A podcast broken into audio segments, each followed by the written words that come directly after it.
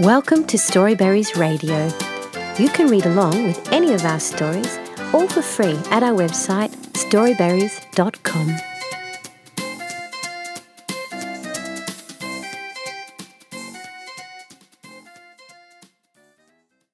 Katie and Her Best Friend by Glenn Francis F. Failnar. Katie had always felt like she never connected with anyone. There was no one she considered a friend. So when her parents decided to move, she was okay with it. She didn't feel sad because she wasn't leaving anyone behind. She was eight when they moved to a new town. It wasn't that different from where they'd lived before.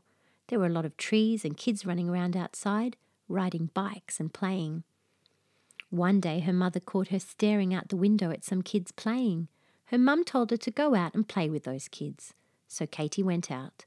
She could see they were all having fun and she wanted to join in, but she was afraid. She tried to muster up the courage to ask them if she could play, but she just couldn't do it. She decided to go for a walk instead. She liked how peaceful the town was. The people seemed nice and polite. Her stroll eventually led her to the town's lake. She felt the rush of cold air hitting her face. The beauty of the lake was something to behold. She sat there admiring it and decided that this would be her spot that she would come here every day, and maybe one day she would bring her friends here. After school, she would always stop by the lake before going home. She swore she could stay there for hours, maybe even live there. If she ever got hungry, she'd always have her food ready in her bag. She was writing a poem about the lake when she suddenly heard her stomach growl. She put down her notebook and her pen and got her sandwich out. She was just about to take a bite when she heard a noise. This startled her, she hadn't heard anything strange in all the days she'd been there. She looked around, but no one else was there. Then she noticed that there was something moving in the water. Curious to find out what it was, she walked closer to the water. She clenched her sandwich tight as she got closer and closer. When she was by the water, it stopped. Then all of a sudden, something came out of the water, and Katie got splashed with the water. She wiped the water from her eyes and saw something she had never seen before. She saw a dragon. She couldn't believe what she saw. She fell back on the ground and dropped her sandwich. She was terrified. The dragon was huge. She couldn't speak or shout. She was too afraid of what she saw. The dragon submerged its neck back into the water until only its eyes could be seen. Katie looked into the dragon's eyes and saw something very familiar. Like her, it had lonely eyes. Katie stood up and started walking towards it. She picked up her sandwich and then offered it to the dragon. The dragon didn't move, so she dropped the sandwich in the water and the dragon went after it. Moments later, the dragon stuck its neck out from under water again. She got splashed with water, but she didn't mind it this time. It even made her laugh. The dragon moved its head closer to her. She reached out her hand and touched its nose. Its scales were rough but not unpleasant. She introduced herself to it. The dragon nodded, as if to say, Nice to meet you, Katie. From then on, Katie and the dragon became friends. Every day, Katie would bring five extra sandwiches for her friend. She would tell the dragon everything that happened to her at school. Sometimes she would sing or dance, and the dragon would just nod along. For the first time, she didn't feel lonely. She even thought of the dragon as her best friend.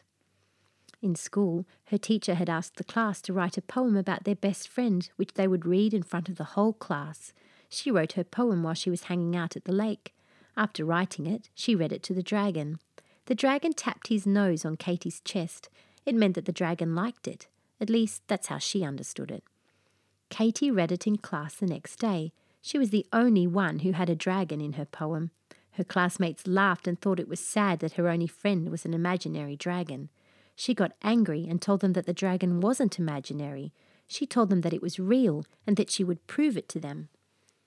After class, all her classmates went with her to the lake. She proved to them that she wasn't lying and there was a dragon in the lake. Everyone was in awe of the dragon. Some of them got scared, but she was able to convince them that it was harmless. Every day, her classmates would go with her to the lake after school. They would spend time with her and the dragon. All of them would play games, sing, and dance. She didn't want it to end. Having many friends gave her joy. It didn't make her feel lonely any more.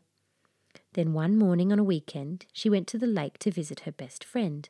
When she got there, she noticed that the dragon was laying its head on the ground. She knelt next to it and tried to soothe her friend. When she saw its eyes, she could tell that it was sad. The dragon moved its nose and rubbed it against her chin. Katie felt like the dragon was saying goodbye. Tears began to fall from her eyes as she wrapped her arms around its nose. She didn't want her best friend to go. The dragon then pulled away and submerged back into the water. Katie stood up. On the horizon, she saw the dragon burst out of the water and disappear into the clouds. She spent all night crying. She was never going to see her best friend again. Most of her classmates didn't come back to the lake after that. There was no dragon to see, so there was no point in going back there anymore. Some of them still wanted to play and hang out at the lake, but with each passing day, fewer people came until none of them came back. Katie was back where she started. She was all alone again on the lake. It didn't bother her, though. She'd sit there day in and day out, hoping and waiting for her best friend to come back. And if the dragon did return, she promised herself that she'd keep it a secret from everyone, she still brings five extra sandwiches, just in case. One day, Katie was sitting by the lake looking at the horizon. She felt the cold wind as it enveloped her body. She hugged her knees, buried her face between them. After convincing herself that every day she wasn't that lonely, she finally admitted that she was. She cried. It was too painful. Suddenly she heard a noise. She looked up, but there was no one in front of her. She was hoping that it was the dragon. Then she noticed that someone was sitting beside her. It was one of her classmates. His name was Dylan. What are you doing here? she asked. He didn't answer her. Are you waiting for the dragon? He remained silent and kept staring at the horizon. This made her mad. She stood up and said, The dragon's not coming back, okay? My best friend isn't coming back. Tears started falling from her eyes again. She wiped her eyes and said, So, you can just leave, okay? You can stop coming round to the lake like everybody else. He smiled and said, I didn't come here for the dragon. Then why did you come here? she said. He looked at her and said, I wanted to ask you if you wanted to be friends with me. You want to be my friend? Yes, I was too afraid to ask before. When I finally had the courage to ask, I was too late. Everybody in the class started coming to the lake. Seeing as you had so many, I figured you didn't need any more friends. Katie sat down beside him and said, Everyone just wanted to be friends with me because they thought I was cool for having a dragon as a friend. Well, they're all stupid then, he said, because you're pretty cool even without the dragon. Katie smiled and offered him a sandwich. From that point on, they became friends. The end. Thank you for reading with Storyberries.com. Free stories for kids.